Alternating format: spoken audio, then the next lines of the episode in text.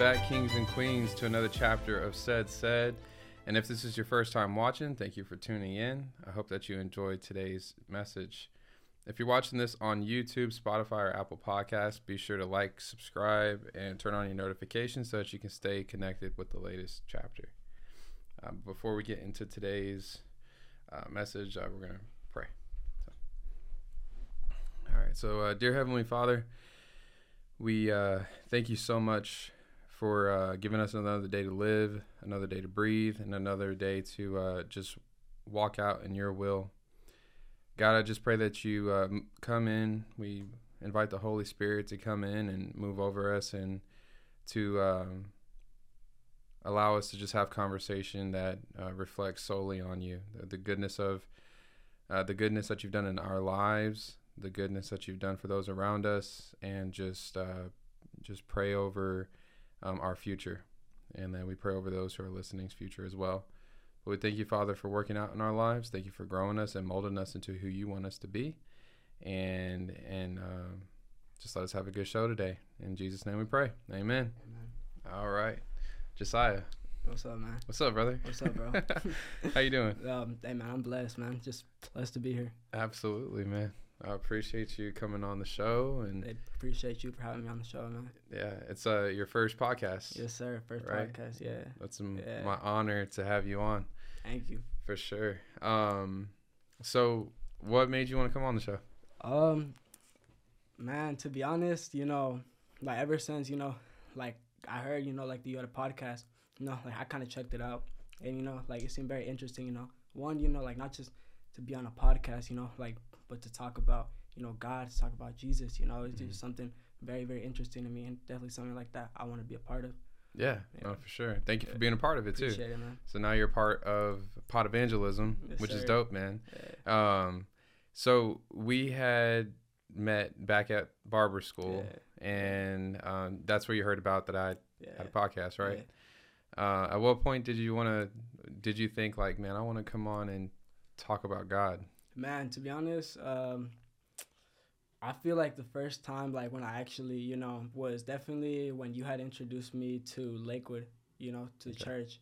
Mhm. You know, um, when I went to my first service, man, I was like, wow, you know, like like that place really felt like home to me. Mhm. And then after that, you know, like like I remember, like about your podcast, and then you know, like I guess from that point, you know, like I was just really really interested, like to come on, you know, like to talk about all that stuff. Yeah, Yeah. Cool. And you're 17 years old. Yeah, I'm 17. So you're young. Yeah.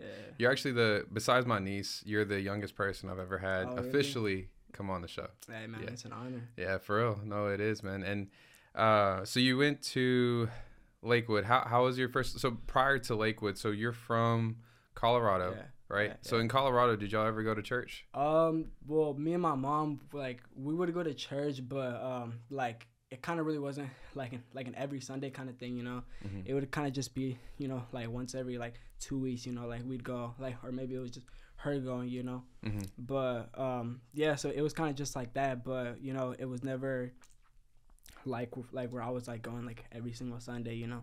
Where I was like, oh, you know, like I'm very excited to go, you know, like no, because I'm being honest with you, Yeah. like it was never really like that for me hmm you know, like o- over there, you know. But until like I started going to Lakewood, you know, ever since my first service, which is on New Year's, man, like, like to be honest, like I just like each week, I, I just really just look forward to going to church, man, every Sunday, man. Yeah, And it's man, that place is really just it's, it's amazing, man. I love going. it's doing something yeah, for you. definitely. That's good. Yeah. So what are you getting different? Like, what kind of d- did you grow up Catholic? Did you grow up like? What kind of church did you go to? Do you know the name of it uh, Uh, back in no, Colorado? I don't. But um, it was uh, Christian. You know, definitely. Um, I guess kind of like, um, well, like my family like like has never really been like you know like really really you know like that you know like going every Sunday and stuff. Well, like like for my mom example, like she believes in God. You know, like she goes to church, but she was never kind of the type to like like force it on us like hey like we're going Mhm. you know Yeah. hey like we're gonna go do this you know pray you know right. so it's never really like that. So growing up, like, like, I don't know, like, if this is gonna make sense, but like, I knew of God, you know, but I didn't know Him. You know what I'm saying? Mhm. So like, that's how it was. Yeah. Yeah, No, it's Yeah. I understand that. yeah, Yeah, I understand that. You you were taught like you were taught about God, but you Mhm. never like had a relationship with Him to where you could you you you could feel like that that small voice, Yeah. that tug of like, Yeah. okay, something's kind of guiding you here, and you're Yeah. like not alone. Exactly. Yeah, I had um I had that same thing growing up. I'm actually going through that right now. I think Oh, really? you, Daisy, my wife, uh, I think we're all going through that right now It's where we're all trying to we all came up in a way where we knew of God, but we didn't know him or we Yeah. knew of Jesus, but we didn't know who Jesus was. Yeah. Um so what about your dad? Does your dad uh did he ever go to church with y'all or did he ever go to church even now or Um. Well, about my dad. So when like when I was still in Colorado, because I mean, well, prior up to um my dad, I guess my dad like he wasn't like really always home. You know, like my dad always had like you know like that kind of job. You know, like that he was always kind of like away from home. You know, you know like being like a truck driver. You know, Mhm. having his own trucking business. Right. My dad like you know he wasn't really you know like there like at the house much. So like we kind of rarely saw my dad a lot mm-hmm. but um but no not really my dad wouldn't really like you know like you know like he would kind of like talk about god but he wasn't like you know like going to church about it you know what i'm saying Yeah. um but and then now i guess him being here in houston um uh, my dad, um, like when I would, you know, sometimes talk to him, you know, back in Colorado, you know, when he was already here, you know, he would tell me like, oh, like I'm going to church, you know, I'm going to church, you know, like with some guys from work, they invited me Mm-hmm. but um yeah you know but uh besides that nah my dad didn't really you know yeah not much man yeah Same. You know, the last time we had a conversation after our men's group, um, I started to realize, like, through talking to you, like, you and I have a lot in Yeah, common, like, a lot in common. Because my dad used to work all the time, dude. Um, uh, 80 hours a week, 84 hours a week, Mhm. um, 72 yeah hours a week, Yeah. just every day, 10 hour days, Yeah. 12 hour days, right? yeah and he provided all the time. I mean, we never had to really worry about where our next. I didn't have to worry about where my next meal was coming from, Mhm. and it don't matter what it was. It, it was. I mean, we had food all the time. Uh, we always had clothes on our back. Whenever it came to school time, we could always get school clothes. We can get school supplies. It was never really a Mhm. stress for it. Mhm. But I didn't really know my dad too much. yeah We never really had a relationship at Mhm. all. Yeah. And he also didn't go to church either very much. I think he, he does now. He he goes now. But back then he didn't. And I always used to pin my parents against each other. When I was like five years old, my mom she tried to take me to Lakewood, uh, or she did take me to Lakewood when I was five. But there got to a point to where I used to fight her on it because I said, "Well, you know, Dad's not going, so why do I have to go?" Yeah. And then you know, my dad would say stuff like, "Well, he could stay here with me. You know, it's fine. Like, go Mhm. ahead and go." So she would go, and then Yeah. I'd stay home, or she would make me go with her, Yeah. and Yeah, he yeah, would yeah. stay home. yeah But he didn't. I don't think he grew up um, without or with knowledge of like going to church and stuff. Or Mhm. maybe he did. I really don't know too well, honestly. But um, yeah, I feel like you and I have a, a lot in common of our upbringing in that sense. And but so with uh, with Lakewood, so um, you heard about the podcast and. What was like one of your first impressions that you, we had of each other when we met at school? I feel like when I first met you, um, I feel like for me, you know, like like I'm the type where I don't like, you know, you know, like making like an image of somebody, like until I actually meet that person, you know. Okay. So, you know, uh, like you know, like when I first saw you, I was like, oh, you know, you know, like he's a barber, you know, like hey, he seems really cool, you know, because Mhm. you know I saw you like greeting everyone. Yeah. You know, you were very, you know, humble. You were very humble with everyone, very nice. You know, so I was like, oh, you know, like he's a real cool person, you know. But um, when I had a conversation with you, man, it was like, um, like I don't really know how to explain it, but like I just felt like, like almost, you know, like like a connection. You know what I'm saying? mm-hmm. Like so, it was almost like a connection. And so after that, it was kind of like every time you know I would see you when I would show up, you know, like how it kind of just like slowly, slowly just start talking and talking. Mm-hmm. Yeah. Yeah, same. Um, I could tell like when you came in, you were one of my first impressions of you. You were quiet and but open. You know, like there's some Yeah. people who are quiet and just don't want to talk. But Mhm. once you like opened up or Yeah. talk to that person, Yeah. they're very like open. But um, yeah, it's funny, man. It's it, it was uh, and we would get into our deep conversations here and there when when no one was around. But uh, so what has what has Lakewood and your walk with God been doing for you, as far as going to church and you know was your growth like that ever before coming to the barber school? Mhm. Like before we met, Yeah. were you ever going to church or Yeah. when when did this start happening? Uh, I guess all of this, like, you know, like I guess all of this, like, really, really did start happening when I started getting, you know, like to church a lot more. You know, I mean, like when I started going to Lakewood a lot more every Sunday. You know, Mhm. so like recently I've been going every, you know, every Sunday. You know, kind of like every like little like event they do. I try to make it and stuff.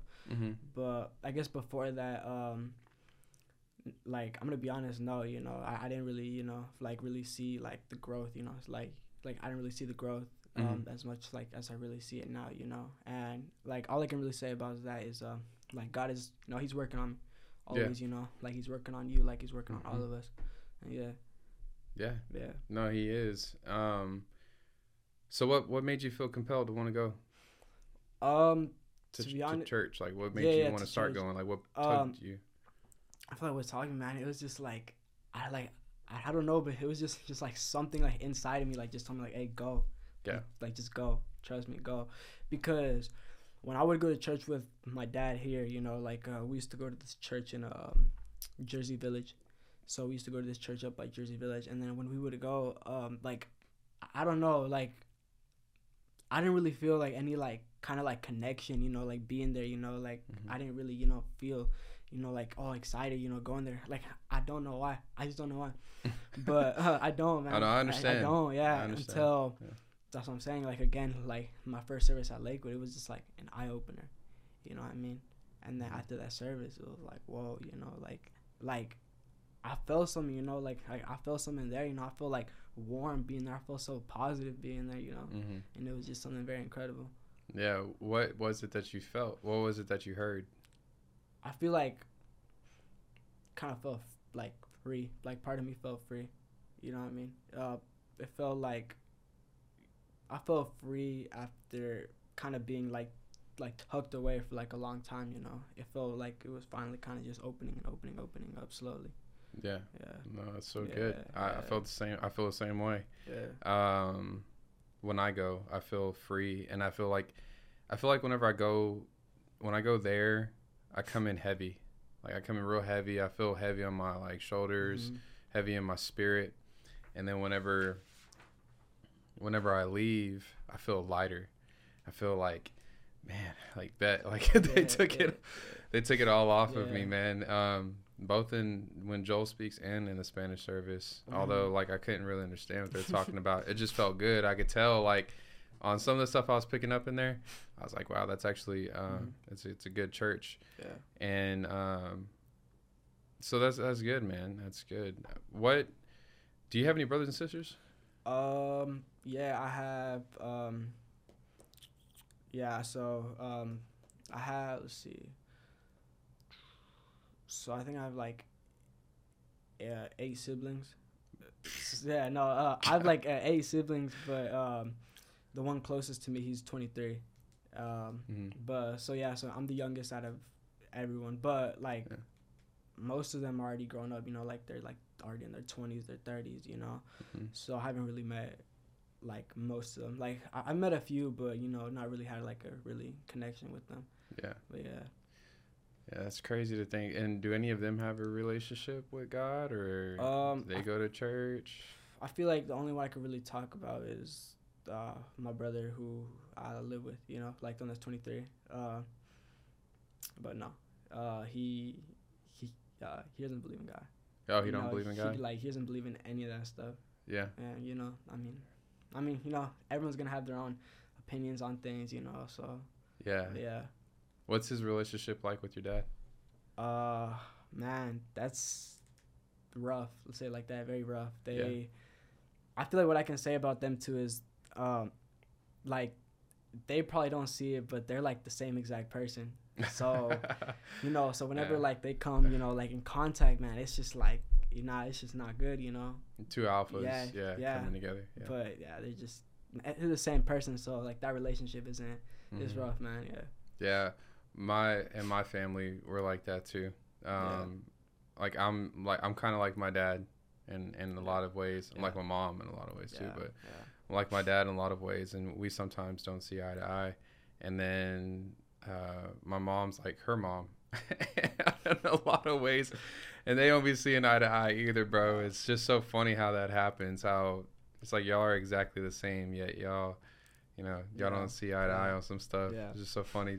Um, how was your relationship like growing up with your parents? Um, I feel like, man, growing up with my parents, um, it was, um, I guess in a way it was kind of rough. Not like you know, like physically, you know, like nothing like that, like Mhm. financially, nothing like that. I guess it was kind of just like more like, like, emotionally for me, you know Mm-hmm. uh like I love my parents a lot, you know, like I'm real grateful for them, you know, and um I pray for them. Mm-hmm.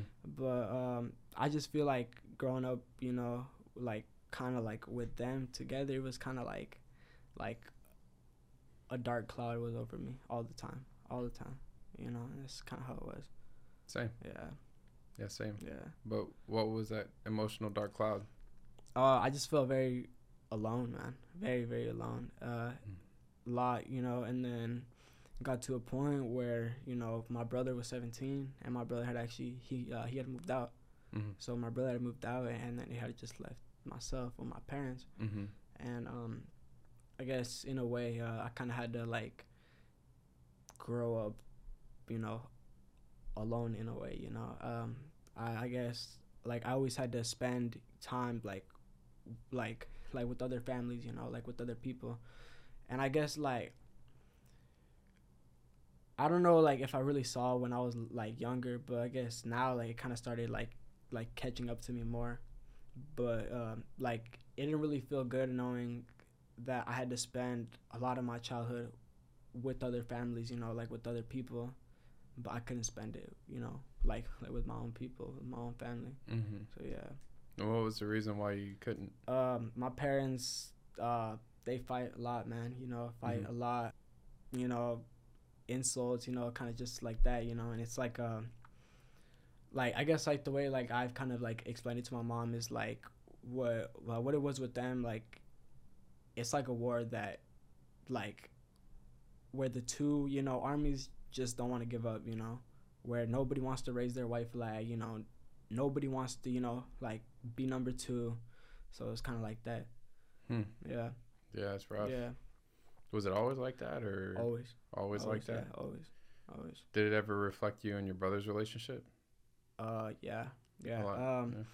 actually uh two years ago two years ago um things had gotten really rough between me and my brother like really rough um me and my brother it was like every day it was an argument it was like a physical fight every single day you know it was Mhm. it was rough man because you know like we couldn't meet eye to eye for anything you know anything you know like it was always you know like someone did this someone did this you know Mm-hmm. it was always like that kind of relationship where man meeting eye to eye was very very rare Yeah.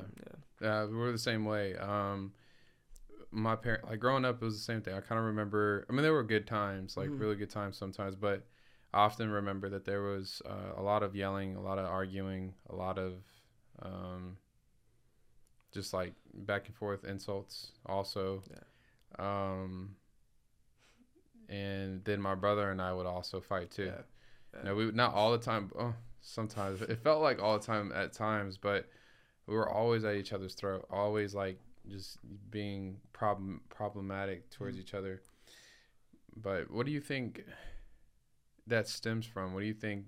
Why do you think that they were like that? You and your your mom and your um dad. my dad um that's a question that i asked myself for a very long time very Mhm. long time and until recently um i don't know if this is the answer but um at the classes at church um when we were reading the book it talked about uh generational sins Mm-hmm. and it talked about how sins can pass from one generation to another because sins are not forgiven. And then I kind of look back from what I know of like for example like my mom and my dad and then I kind of you know like like like connected A and B you know like I connected the dots and then I start thinking like huh you know yeah so maybe like maybe that you know maybe generational sins you know maybe passed down you know forgiveness isn't there you know something like that Yeah. yeah And we don't know what our parents went through, mm-hmm. right? We don't know what their Yeah. relationship was like, but that's good that you can recognize that it, it can be from, yeah, a generational sin of not um, forgiveness or being like a womanizer, for Mhm. instance, Yeah. or like that was one in mine.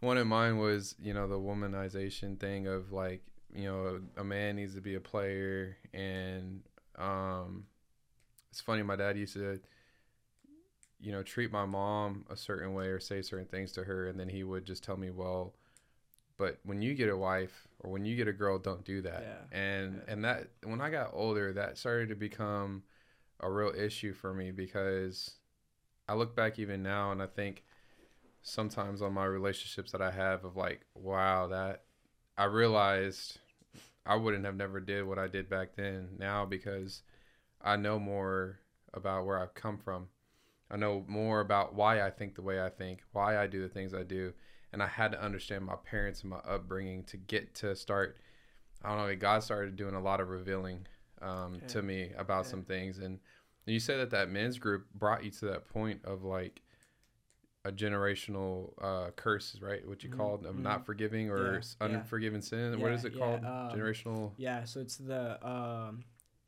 a uh, generational sin.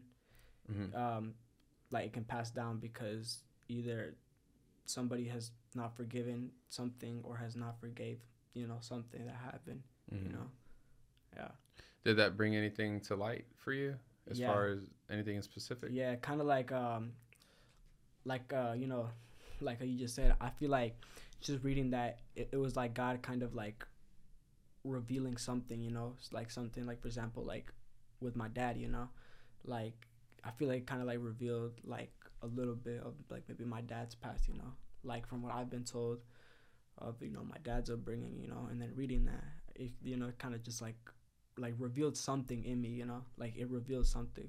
What do you think it was?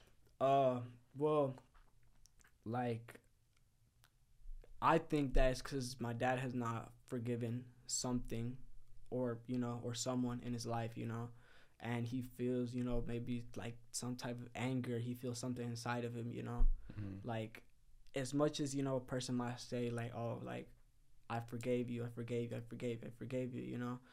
Um, today in church, um, Joyce, right? Is her name Joyce? Mhm. So she was talking about, um, and this really, st- uh, like, this really stuck with me, and like, and it's still in my mind. She said, uh, "Forgiveness isn't a feeling." She says, "Forgiveness is not something we feel." Uh, forgiveness can be, for example, like praying for that person. You know, forgiveness can be, you know, like putting them in God's hands. You know, like if that person, like, hey, you know, like I need your help with this. You think you help me out? Mhm. yeah, of course, you know, that's forgiveness. You know, forgiveness isn't saying, oh yeah, I'm gonna forgive you, and then you feel all free. You know, you you don't feel nothing for that person. So yeah. Interesting. And how did you, or how are you applying that to yourself? Um, I feel like I'm applying it to myself because, um, you know, um, I feel like I'm applying it to myself because I feel like up to this point, there had been a lot of things and a lot of people that I hadn't forgiven, like Mhm. my parents, for example. My Mhm. parents. Um, I was actually talking to mom, uh, to my mom about this because every time we talk about, you know, like me and my brother's upbringing, like it gets really emotional for her. And um, I kind of just told my mom, I was like, you know, even though, you know, things happen, you know, basically like our whole lives, you know, our whole childhood, um, I forgive you, you Mhm. know, and I kind of, you know, like, and I told her that, uh, that I loved her very much and that I forgave her, and like she, like she really just broke down crying on the phone, and she said that she was really sorry for, you know, for everything that happened on her part, Mhm. and yeah, Yeah, and, and that's good. I think that releases both y'all a lot. Mhm. And if your parents, I don't know much about your parents, like their relationship with Mhm. their parents, Mhm. but that's going to play a lot into who they Yeah. are Yeah. and it's going to play a lot into how they raised you Mm-hmm. or how they even how their marriage went Mm-hmm. um that's what i'm starting to notice a lot with myself is that it's um when I, I came to that point too where I had called my dad and told him that I, you know, hey, you're a great dad because my dad used to say, well, I failed you guys. He always says that. It's Mhm. so annoying. And he's like, you know, I failed you, I failed you, and and I'm thinking in my head like, okay, you got to cut that victimization stuff out for one, because no one feels sorry for you. But the thing is also is that you did the best that you could. You know what I mean? And with what you were given and what you were taught and what you were raised with. He didn't have a very easy upbringing, but we don't hold that back against you. Same thing with your dad. I don't know his upbringing, but the thing is, you said you don't know who he needs to forgive or what he needs to forgive. The thing he probably needs to forgive the most is himself. That's tough. Wow. Seriously. Yeah. No, Oh, that's yeah. that's that's Yeah. seriously. That's probably it. You gotta let yourself go. See, we could all tell you. I don't know your dad's name, but we could all tell him, "Hey, we all forgive you. Your brothers, your sisters, the- everyone, your mom, everyone can tell him we forgive you." Uh, but if he doesn't forgive himself, what does it matter? Mm-hmm. You know what I'm saying? Yeah. And I've always, like I say on the show, I say uh, to love yourself so that you can love someone else. If you don't love yourself, how can you love someone else? If you're always critical of yourself, then you're going to be critical of everyone else. You have to. That's why I think one of the Ten Commandments is to. It says to love your neighbor as you love yourself. Sorry, that's where it kind of comes from. Mm-hmm. Where that's where I, I kind of got it from was to love yourself so you can go love someone else, is because you need to love thy neighbor as you love yourself. It doesn't say love yourself. It, it it's telling you basically you got to in order to treat everybody the way that you need to treat them and love them the way that you need to is that you have to start with you first. So with your father, that's probably one of um, his things. I know with my dad, if I could make it outside speculation, I would say that he needs to forgive himself, Mhm. love himself, Yeah. and then everything else kind of like falls into place. But it's um it's facing a lot, and if they've never been taught that, then it's kind of like a, a messed up trap Yeah, yeah, that they're gonna be in. You know what I'm saying? Because Yeah. like, had you not gone to the men's group, who knows where you would have came Yeah. up with that revelation Yeah, from? yeah. You know what I'm saying? But Mhm. the thing is, is that what I love about you, man is that you're 17 years old. You're going to church. You are going to a men's group where you're the youngest one by like some years, bro. And that's funny because it reminds me of me. I was always the youngest in the group anywhere Mhm. else that I went, right? But that's because when I looked around me, I just knew I didn't like the environment I was in. I didn't want to be around that environment. And I remember talking to you one time had came up to me talking about um, uh, uh, a past um, girlfriend of yours, and I had told you, you know, if do you want to change yourself? Like, do you want to separate yourself from any of the other guys that are out here? And you're like, yeah. I was like, well, the way that you do that is by getting closer to Christ and understanding who Christ is and understanding who God is, because God is going to form you and make you into who you need to be in His will. And we all have a personal will. Like I know she talked about having a will today and Mhm. God's will. Yeah. But having a God's will is being obedient in his will. Obedient is like obedient to his word of like when we've talked about it, like for like not cheating to not, you know, conducting sexual stuff um, before marriage, um, to not cuss, to not do all these things. But see, it sounds like religion will tell you don't do it, don't do it, Yeah, don't do it, don't do it, don't do it, right? But that's religion. Relationship with Christ tells you why not to do it. Exactly. Like, although yes, you don't do this, but here's why. Let me explain to you why we don't do this. Because by doing these things, it's going to hurt you more, harm you, and keep you trapped. Although you think it's freeing you, it's not. It's actually freeing you by by watching yourself not conducting sexual immorality or not cussing and stuff like that. Everybody else does it. And that was my Yeah. biggest thing. If everybody else is doing it, then why am I gonna follow it? Yeah. Um, but I think that's a heavy one is loving yourself and forgiving yourself. Yeah. It's the biggest one. And I Mhm. think it's good that you taking it upon yourself to call your mom. Have you talked to your dad about that? Um, see, I haven't. You see, I, No? to be honest, I haven't. You know, um, with my dad, I just, um, I don't really like, like I know like it has to be done. You know, of course. You know, Mhm. um, uh, I just feel like with my dad, like it hasn't really been as easy. You know, to Mhm. like kind of do it like you know like I did it with my mom. You know, hasn't really been as easy. Why not? Uh, I just feel like, kind of like, the examples, you know, definitely examples that are set, you know, like you know now like if we're talking about like you know like the men's group for example, and you know like this is like, you know. And like this is you know like not me saying like I'm gonna you know th- like throw you know shade on my dad you know because he a great person mm-hmm. but going to the men's group, it was the first time actually having like an actual good role model and example. You know what I mean? Like being a man, you know, because besides that, like, I didn't really have like, you know, like, you know, like, like that role model, you know, that could, Mhm. like, like that taught me, be like, hey, you know, like, a man is supposed to be like this, you know, like, not like that, you know. I didn't have that, you know.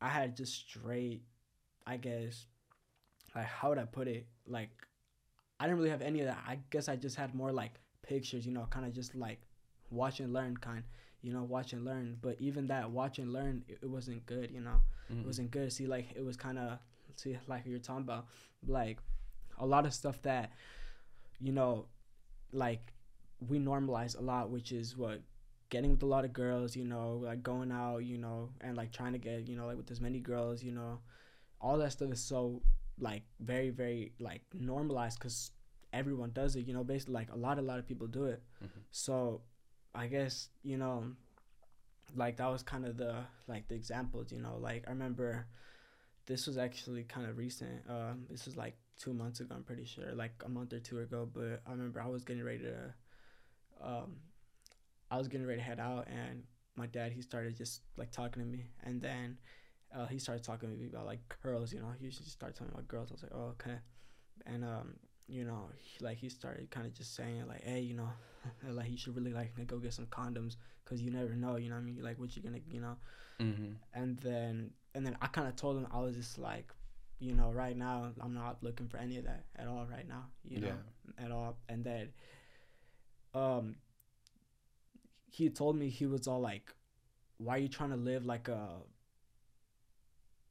uh like a pastor you know Mhm. like why are you trying to live like a pastor you know and then and then like i didn't really you know like tell him anything i kind of just left after that but i thought about that you know like and i thought about how like like the mindsets are so different Right. you know and there you know like that was a really good example Yeah. know, for me where you know i kind of compared that to what i'm seeing at the men classes you know Right. yeah Right. Yeah. Um.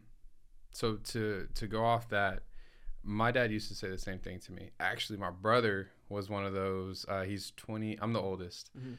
but he's about twenty four years old, and then I have another brother who's your your age. no Uh, but it's funny. I had said that you know I'm gonna stop having sex, and you know I, I want to. I'm chilling. Like I'm not trying to sleep around. Like I don't want to date around. I just I just want to get in, into my own world, and uh, follow God more. You know, because I was reading in certain things. Like I was reading, I believe it was in Romans or in Corinthians, where it talks about sexual immorality. And sexual immorality, I learned is I thought for some reason, I don't know why I thought it was sexual penetration. right? It's just not, you know, because like, well, just because you're not penetrating and actually having um, physical sex, actual sex, sexual morality is conducting of any type of sex. So it's like masturbating, uh, even masturbating and, and having that with someone else, um, foreplay, for instance, right, with Mhm. someone else. Um, these things like you shouldn't be doing them and i never thought about why i never thought about why until one day it kind of hit me on like why not to and by then I was already too far. I mean, years far. You know what I'm saying? But then I'm thinking back to what is it that I'm do? Why am I around with multiple partners? Why am I going and doing these things? And I started realizing like I have something personally wrong with me, and I don't value myself enough as a man. And I also was taught as a child, just like how you were, that you need to be talking to multiple chicks, or you need to be talking to somebody, or you need to dress a certain way, look a certain way, listen Yeah. to certain music, get a certain car by a certain age, and that that way you can, you know, if, if your friends are smoking weed and all the hot chicks are hanging out with the guy who's smoking weed or selling Yeah. dope, Yeah. well then I guess I got to do it too because that's Yeah. what I want or um, if they're out drinking too and they're gonna go drink although we're in high school if they're drinking and they're gonna get they get to you know talk to these girls or these certain girls want to be with them then i guess i have to do that too a bunch of crap like it's a bunch of crap because society is telling you like society has such a wrong thing on us men and i notice like not even just my dad but if i look around at all the male figures if I could grab them, right? All the male figures that I have, my uncles, my dad's friends, people like that, um, even my friends. I never really had friends whose parents were going to church and following God and telling us not to do certain things and to treat women a certain. It was treat a woman right, Mhm. but multiple Yeah. treat multiple Yeah. women right. Mhm. You know what I mean? Mhm. and I wish I would have had that to where because that's not a man like you said something that you learned you said something that hit so hard with me right now is that by going to the men's class you learn what a man a real man is meant to be Yeah. and had you not gone to that class you might have not had that and i think i remember you were in the class one time and i said in the classroom at school and i said well if you've come into contact with me that's because god is literally working on your life. I said something along those lines. And then it's crazy that through doing so god has like led you into going to church and into this men's group to start seeing that men aren't meant to be with multiple women all the time. We're literally meant to be with like one person and to have her our heart literally for her and just for her.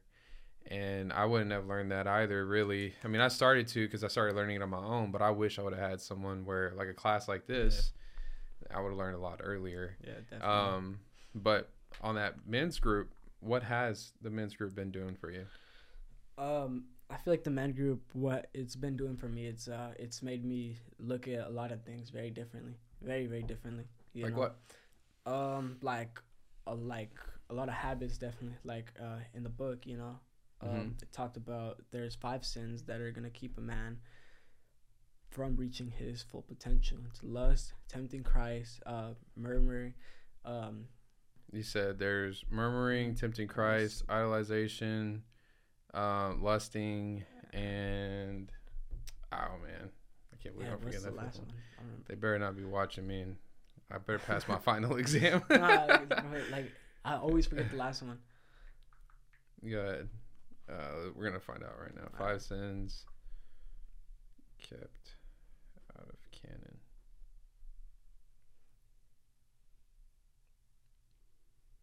Fornication. Fornication. There you go. That's the one. All right, so we'll give it to him again. There is idolatry. Sorry, uh, adultery. Where is it? One, two, three, four, five, six. That's six. But it talks about the main f- five. Sorry, book, yeah. lusting, idolatry, fornication, tempting Christ, and murmuring. Yeah, those five. Yeah. Yeah. hmm Uh, see, I could really name like like some good examples on like each one, really. Go but for it. um, like for example, uh, so There you go. with lust, you know, um, lust. I can give off some kind of recent examples actually. So like like at school, for example, like Mhm. see, lust isn't just sexual sin. You know, like you're like just gonna go have sex with a person. You know, so like lust is a lot of different things. That's what we think it is. Yeah, you see. At least men. That's, That's what I thought Yeah, it was. exactly. Exactly. You're the lusting after a woman. That's Yeah, what I thought it was. Yeah. Yeah. Yeah. And um, like at school, um, like I kind of notice and like I hear like how like other you know guys talk at school about a lot of different things and mostly girls. You know, like they'll call girls like you know, like like they'll see them like more like kind of like objects in a way. You Mhm. know what I mean? Like someone you're just gonna hit up, you know, to you know to just link up, you know, one night and just not talk to, you know, like like that's kind of just like how they're talking, like, and I kind of just sit there thinking like, like, kind like kind of just mind blown, like you Mhm. know, but at the same time, you know, like, per you know, I can't blame them, you know, I can't blame them because. You know, I was once there too. You know, of course. You know, like so. So are you? I'm guessing you too. Like we all were. You know, we, we were all there, just you know, in this like little like almost kind of just you know like a circle you know almost like a circle where you know where you know like we see women just as you know something you know to get pleasure out of you know just something you know we're gonna lust after Mhm. but like there's so much more than that Yeah, see, Definitely for lot more me, for me, growing up, it was um, I had to have like a personal connection with you for me to talk to you. I didn't care if you look good or not. If I couldn't, I didn't care if you were attractive or not. Mhm. It, it in the sense that it wasn't about outside looks for me. Yeah. I really, really had to connect with you and talk to you. Otherwise, like, why am I gonna hang out with you? You're Yeah. boring. yeah. Like, or you have nothing to talk about, or you're Mhm. just like yeah you're just dud. But uh, you're right. We have to start seeing our like women are more than just objects. It's not possession. yeah It's not, and I and I hate that about your generation. And I know it kind of comes from my generation too. But then again, it also comes from the generation before and just generation before that. It's like, bro, when does it stop? on. It just keeps it's passing passed on. Like, yeah when does it stop? Like, at what point? And I and I know where it stops. It stops here because uh, with the show, um, this is the goal. The goal of the show is to start getting men to start opening their eyes to how men really need to be. hmm Like, and and because I don't want any man or any guy to go through whatever what I went through. Yeah. Um, and I sure if I have kids, I don't want my kids to go through what I went through. yeah I'll be dang if my son is bringing around, you know, a girl after girl Yeah. after girl, or if my daughter is bringing guy after guy. Like, that's an issue. And that, a lot of us don't think about it like that. A lot of us see it, I think, as. I think a lot of us see it as we're young and we're gonna do what we want. hmm But by the time you get old enough, you're not gonna you're gonna be too far deep. yeah You're gonna have a lot to lay down at night and just think about yeah because it's just something that's been so like normalized a It lot is. lot like sex, showing yourself, Oh, yeah. uh, sending pictures. Like, I remember they used to do that back in high school, bro. And um, that's they used to. I shouldn't say. They used to trade pictures of Oh. of girls. Yeah, and and it, and it and it's. I never understood it. I never understood why they Yeah. did stuff like that yeah and um it's just sad to think that like yeah you could say it's just boys being boys but it's like really these are the men of our future Yeah. like you want that growing up and raising a family like this is how it is and it's because their dads weren't nothing and i don't mean it like that but their dads weren't taught anything from their parents. Yeah.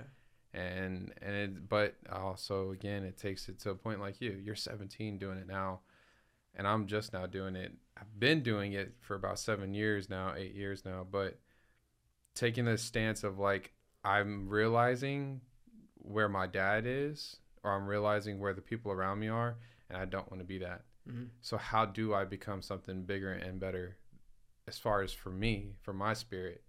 And I realize the common denominator is that none of them have God in their lives. yeah At least if they have God in their life, none of them apply yeah what God has yeah in their life. It's cool to go to the class. yeah It's cool to go to church, but are you applying to your life hmm what you're learning? Mm. If you're not applying it, then it's kind of it's just useless at pointless. that point yeah You're Yeah. kind of doing it for.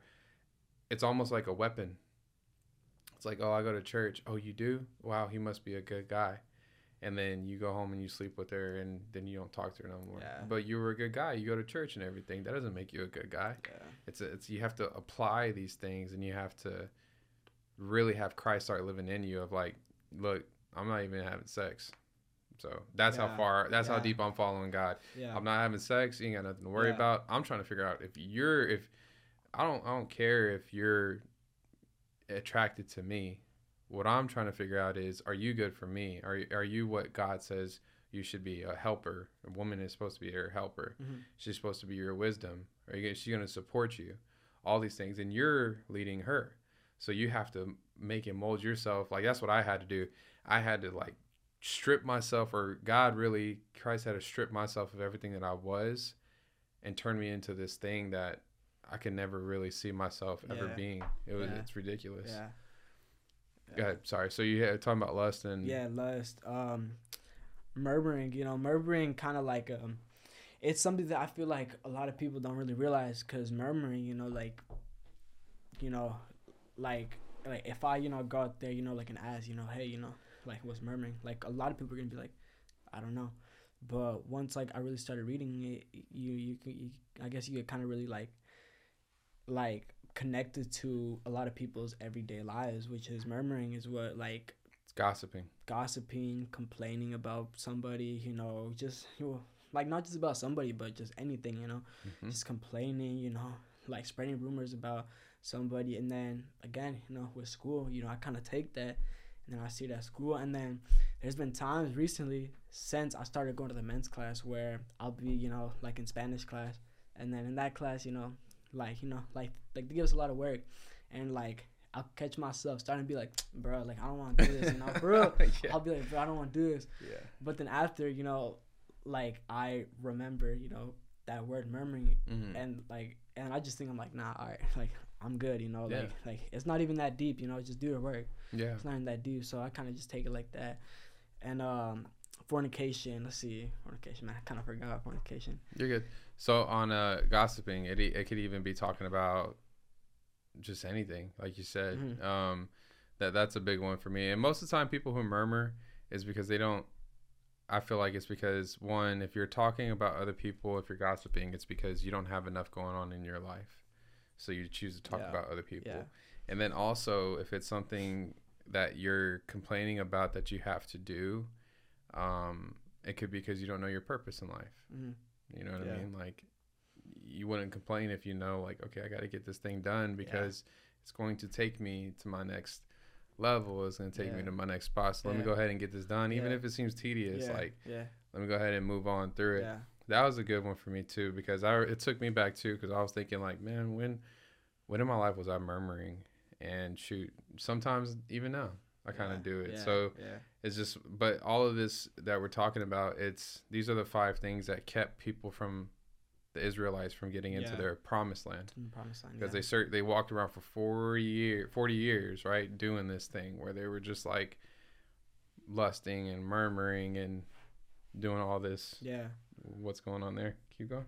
Um, What was the next one? uh, Uh, you can go past that one. I'll look that one up for you. idolatry.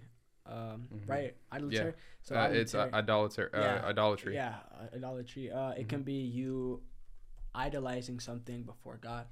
You know, so right, yeah, right. It's like yeah. Yeah. So a celebrity, for example, money, your business, sports. You know, like putting other things above, you know, Christ. You know, God. You know, and uh, again, you know, like these these five sins i feel like we can like relate it to a lot of people's everyday life you know? Because i saw a lot of them in myself like in my everyday life a lot of them Mhm. like all of them basically like i can't even lie all of them all of them but like with like with um adultery we see you know we see people really idolizing you know money a lot like see like like let's kind of talk about money and this so money.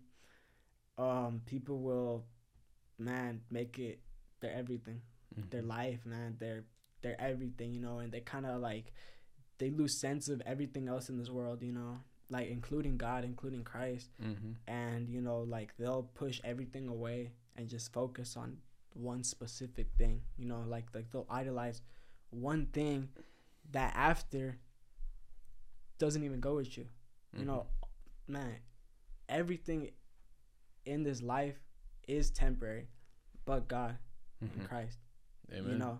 And like you know like that's just the hardest truth like everything you know? Like all these like all this money you know? All this everything that like a lot of us see and idolize on a daily basis man it's just temporary you know? It's just like it's a temporary feeling too like that we're gonna feel because after like all that stuff isn't coming with us you know? Like we're not gonna be you know like with God, you know, with oh like with twenty five million dollars, you know, in our bank account. You know what I mean? Yeah. So Yeah. that's kind of uh, I see it. yeah. Idolatry is. Um, people can even idolize music. Yeah, It's idolatry is anything that you put before God. yeah, You can even put your wife. You can idolize your wife. yeah, You can idolize your kids. You can idolize so much. If it's uh if it's before God, then you're idolizing it. Um and that's why it says you're good. That's why it says to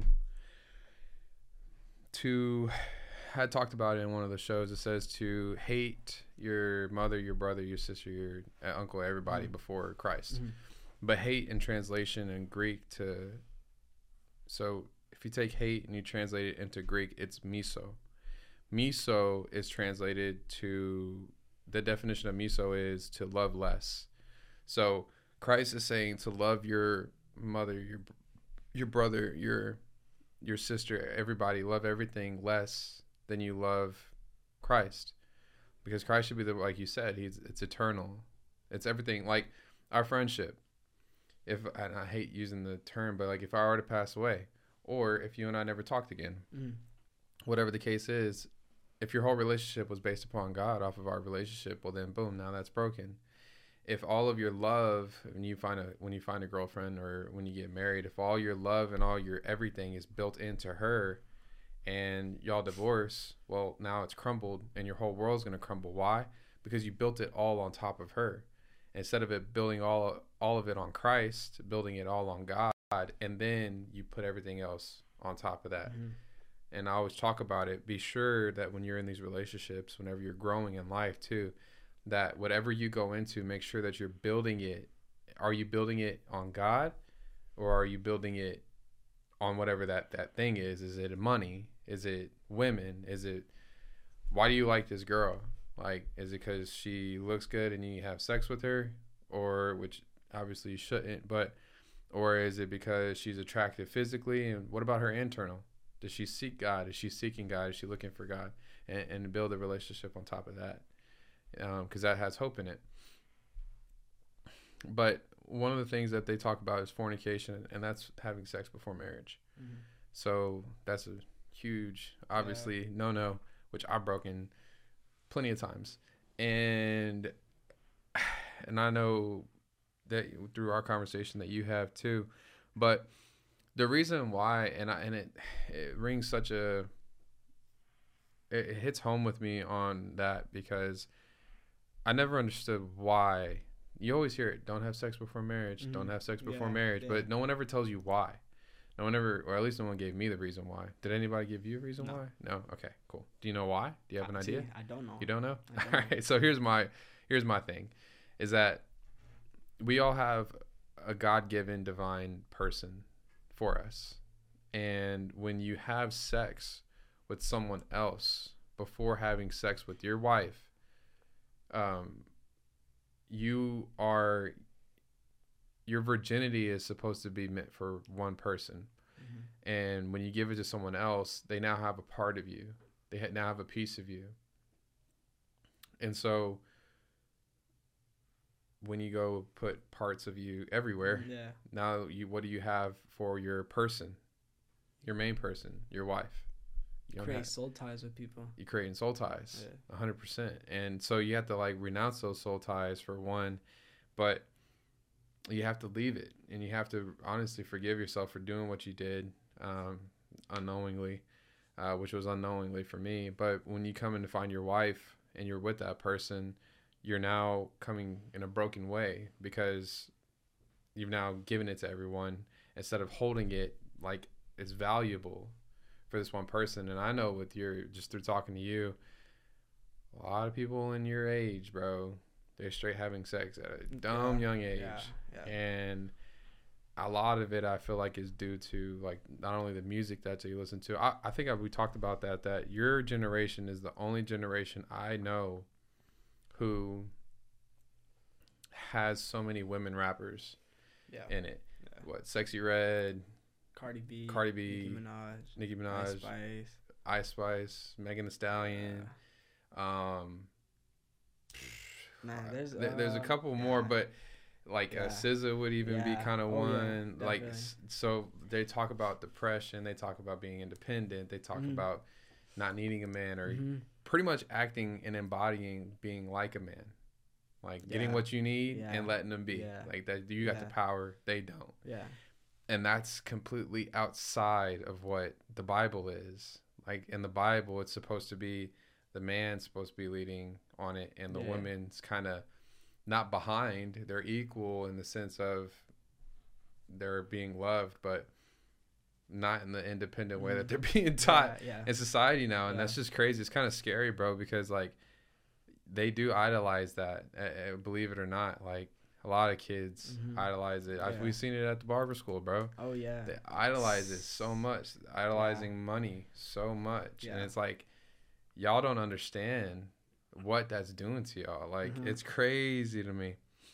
One of my favorite ones though was tempting Christ, and I didn't understand tempting Christ too much.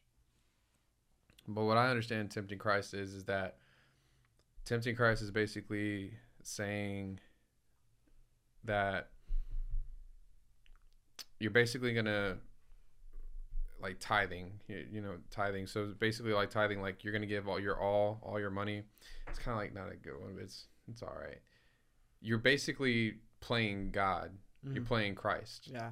You're trying to say like you're going to church and you're just not applying it to your life Mhm. you're tempting christ you're hoping that god just mac- miraculously because you're doing it on the outside it looks good on the outside looks good to everyone else but at home in your quiet place you're the complete opposite Yeah. that's yeah. tempting christ Yeah. and you're still thinking that god's going to work in your favor but he's not because Yeah. you're playing Mhm. him it's sinning Mhm. it's like it's a crazy thing. We start really like looking at it, and the men's group.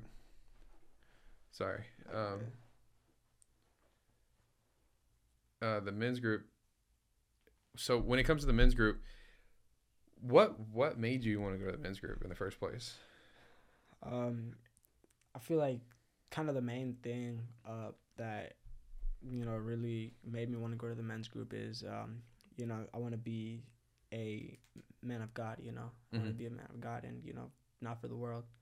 You know, um, I want to learn by example. You know, um, like I want to surround myself with humble. You know, like justice. You know, like men full of justice. You know, um, like I just want to have like those good examples in front of me Yeah, you know and it was you know going there definitely it's a blessing definitely it's a blessing like um i talk to my mom about all the time saying how thankful and grateful i am to god for you know leading me down this path that i'm on you know? Because you know man they're blessings you know? Like they're really nothing but blessings and i'm and i'm real grateful for it. I feel like god like led me there for a purpose you know? For a purpose. And then i like i kind of think of that purpose and i think about you know like my family generational. You Mhm. know like i was talking about it earlier you know? My family's you know very you know and you know i guess like like just going to those men's classes you know? Like i'm doing something that nobody in my family has ever done Mhm. you know what I mean? And like, you know, like I constantly get told at home, like break chains, break those chains, you know, break those chains that have been, you know, like like just holding on to, you know, like this curse, you know, for so long. And, you know, like definitely, you know, like just going like to church, you know, like to Mhm. those classes, you know.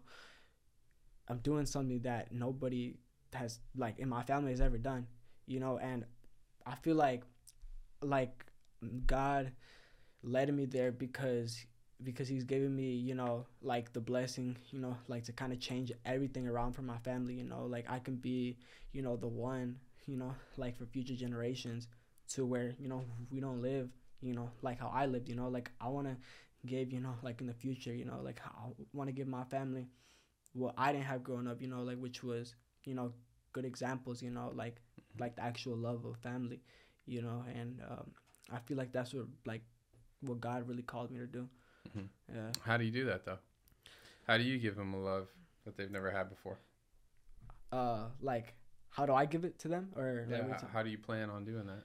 Uh, well, hmm, I I feel like, uh, walking with God definitely. You know, walking with God and kind of like um, like I feel like how I could do that. You know, like you know, like in the future. You know, for my family is um, like you know being like the man that God has called us to be, you know. And I feel like that's why. Teach them God. Yeah. Grow them up in a yeah, godly yeah, household. Yeah. I read this thing. Uh, I was reading this book. It was called "Fighting for the Soul of Your Child: A Biblical Way to Parenting" or something like. That. I think I'm pretty sure I just hit it on the head. In that book, it says that 30 uh, people at the ages of 30, there's only one percent. So there's one percent. Think about that. One percent of the people of the population of the age under 30 are living a biblical worldview life. So only 1% of people under the age of 30 In the whole world? Are living that biblical, I think in the U.S., Oh, okay. are living, which, I mean, one nation under God. Yeah. Yeah. Not many other countries are like that. You know what I mean? Trying to put God first. But that's crazy to think about that 1%. But when you look around, bro, you see it. You, you can Yeah. see it's not hard to Mhm. imagine. It, it-. It's really not. It's Yeah. not. It's not hard to to see that. I mean, look around at our school, Mhm. at, at the Barber College. Yeah. It seemed like one percent of it was Wow. just. I mean, if you think about it, like there was there was a only a few who are trying to seek God, who are trying to seek Him, and that's the thing. Like you can have this thought of wanting to be with God, but you have to go seek Him. You have to Mhm. go Mm-hmm. show up to you know to church, show up to class, go read, go apply yourself. Yeah. It's there. It's just that some people just they're fearful, and that's why like I think you have so much courage, like not only to come onto a show, you know, to come onto a podcast and talk about God, but to go to church by yourself. Like you go to church alone, you go to Spanish service alone, you go to the English service alone, you go to men's group alone. You know what I mean? I say alone, I'm there, but Yeah. like Yeah. you're you're alone. Like you, you don't have any friends that you're going with. Mhm. You know what I'm saying? You're Yeah. literally walking with God there. Yeah. And you're kind of going there because it's not for Ced, it's not for your mom, it's not for your dad, it's not for anybody. It's literally because you have this pull on your life to become better and something is like guiding you there. And that's what I love about Lakewood is that it's such a huge church, Mhm. but yet they have so many resources and Yeah. they're all for free. Mm-hmm. Like, yeah. Why not? Yeah. You know, why not Yeah. take advantage of yeah, it? Exactly. and I say it's for free, but like, I mean, you pay your tithes, so in a way. Nah, yeah. But I'm just kidding. You- You're not paying for it through that. But it's it's it's all free. Like my marriage classes. Had I not gone to the marriage classes that they offer, bro, I don't know where my marriage would be like. We didn't have a good marriage. I didn't have a good. um I say we didn't have a. mar- I didn't have a good example of a marriage growing up. Mm-hmm. Now, my grandma and grandpa are probably the only ones that I could say that have a good marriage, in the sense that through their ups and downs, bro, they've never divorced. Yeah. They've never split up. yeah. They stuck it out. They Yeah. thugged it out. Yeah. Like, and they still to this day are thugging it out. Yeah. I think they just made 50 years Wow. of being together. Yeah. Two of my lifetimes almost. That's crazy to think because, like, I'm in the same boat as you. I want to become something different. I want to become something that no one ever was in my life. I want to break chains. But how do I do that? And it's through, it's really more or less through God. Yeah. Through trying to, He reveals it to you. Like, I like how He's revealing to you now. And, and through friends who are healthy for you, like through friends that are supporting you, you know what I mean? And not trying to make fun of you because you're trying to not have sex. See that right there. That like you see like that we just said, you know, like, you know, friends, you know, like I see that right there, like like I've experienced that right there. Like see like that exactly what you said right there, like that, you know, like I know that's like and I feel like for a lot of people my age, you know, you know, like trying to do, you know, like what I'm trying to do, you know, I'm trying to change, you know. Mm-hmm. I feel like, man, like that's like, like it's gonna happen, you know. Like of course, you know, like people are gonna see you as you know, yo, like what is this dude doing? Mm-hmm. You know, like he's out here, you know, like trying like trying to be a man of God, you know, this is this and that, while we're out here, you know, doing all this stuff, you know. Mm-hmm. And um, man, I feel like kind of like when I just hear that kind of stuff, I just, I kind of just laugh, you know, like to myself, and I'm kind of just like, cause um, this guy um in our classes in our maximize classes, I don't know his name, but um, uh, you introduced me to him. Uh, he's an older guy. Okay. So uh, he was talking to me actually the last class uh, we were there, and then he was talking about it. And then you know he had asked me that question. He was like, you know, like have any of your, you know, like people at school, any friends, you know, like had they laughed at you for what you're doing? And like I kind of like explained to him like. I wouldn't say laughed at, but it's like they kind of see me like a little bit more like different, you know, like like kind of see me like like I'm doing something like almost like it's pointless, you know. And then he told me that, you know, like that I'm standing up for something that's right, you know, and I'm doing something good, you know, Mhm. not just for myself but for my future, you know. Mm-hmm. Yeah. The thing is, is that you are doing something that's different, but like he is right that it is some for something good, but it's the foundation of which you're building your life upon. You know what I'm saying? Those other kids may seem like they're getting it quicker, or things are happening Mhm. faster for them, Yeah. or things like that. Yeah. But it's like far from the truth, and it may it may work out for the moment Yeah. being, right? Yeah. But there is going to come a day, unfortunately, where all that's going to crumble. It really is. Yeah. And the reason why is because they're building it upon things that don't matter in this Yeah. world. Yeah. Don't matter. Like 100% don't matter. Yeah. In a blink of an eye, none of none of it matters. So the fact that you're building your life on Christ, that right there is showing a tremendous maturity, but it's also showing a calling that God has on your life. Yeah. I know it is, and it's, I'm curious as to what that calling is going to be. You're making me want to put mine on too. I'm Uh, excited, you know, I mean, definitely, you know. I'm excited, you know, like to see, you know, what God has in my life. You know, like I don't know where God's taking me, but I trust in God, you know. Like at the end of the day, like man, like I know right now I'm on God's path, you know. Yeah. Like I could put it, you know, like with barbering. You know, right now things, you know, like I feel kind of stuck with it, you know. Like I feel like it's going slower.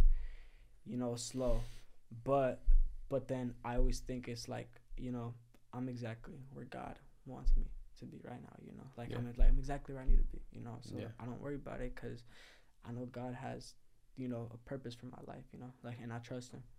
Yeah. No, 100% you are. Because you would be somewhere else if you were meant to be, but you're not. Yeah, You're exactly where you're supposed Yeah. to be. You know what I'm saying? Like, and that's a good thing that you realize at that age, bro. Like, I'm realizing that now. Mhm. Like, if it was meant to be, it would be, but mm, I'm kind of chilling. And I used to stress about it hard, Mhm. and I'm still learning not to stress about things. But if it would and it was supposed to happen, it would happen, but it's not. So it must be not time, Mhm. or yeah, or it's coming. It's yeah. just it's yeah. never a no. It's just a not right now. not right now. Maybe he's trying to teach me something else. You know, Exactly. during the meantime. Yeah, cause I- I feel like you know, like especially like, you know, like we live in a generation where like social media, for example, uh, we see you know, you know, like we'll see you know like people my you know, even younger, or you know, like they have the cars, you know, like like they have the girls, you know, like man, like the whole nine yards, Mm-hmm. you know, and then like we kind of started telling ourselves like, man, you know, like why don't I have that, you know, like why don't I have all that, you know, like why am I in a place that I'm at right now. And I guess you kind of have to think about it like, hey, you know, hey, you know, like just because that person got it at that age, you know, doesn't mean you don't have to get what's meant for you right now or like, you know, at the same, you know, at their age. Because, you know, I feel like social media is a lot of um, like instant gratification. And, you know, I feel like that is like the thief of joy, you know, because comparing yourself is really just gonna kill your mood, you know, because like I'm guilty of that, you know, like I'm guilty of comparing myself, and man, that's like that's something that will kill your mood, man. Like Yeah. it'll make you feel lower than you know, like man, that's not you know comparing yourself to what you see on social media or just on other people, you know, Right. it's not a good thing because, you know, you should always just like I feel like for me, you know, um, yeah, you know, like maybe other people younger than me, you know, or my age, you know, like they might seem like, yeah, you know, like they got all that, you know, at my age, but just because they have it, you know, now doesn't mean I'm not gonna get it, Yeah. and it also doesn't mean it's not gonna come to me. Yeah. But I know that God, you know, like because like I've actually thought about this, like if God were to give me everything, you know, like you know, like like that I've dreamed about, you know, like that I've had visions about right now, I feel like I wouldn't know how to appreciate it as much Right. as if you know God made me wait, you know, and you know like God actually made me see, you know, that it's for me. Right. Then I feel like, man, you know, it's gonna make you feel so much more appreciated for everything. Right. Yeah. That's beautiful, bro. I agree. I was just talking about that the other day. Um, do I want this show to reach like millions upon millions upon millions? Of course. But am I ready for that? I don't know. Yeah, If I was, it would already have happened. Yeah. But God has given it to me in increments. He's letting me, like last year, I did 32 shows. No. Yeah, 32 shows last year because Abby was 33. Mm. So I did 32 shows last year.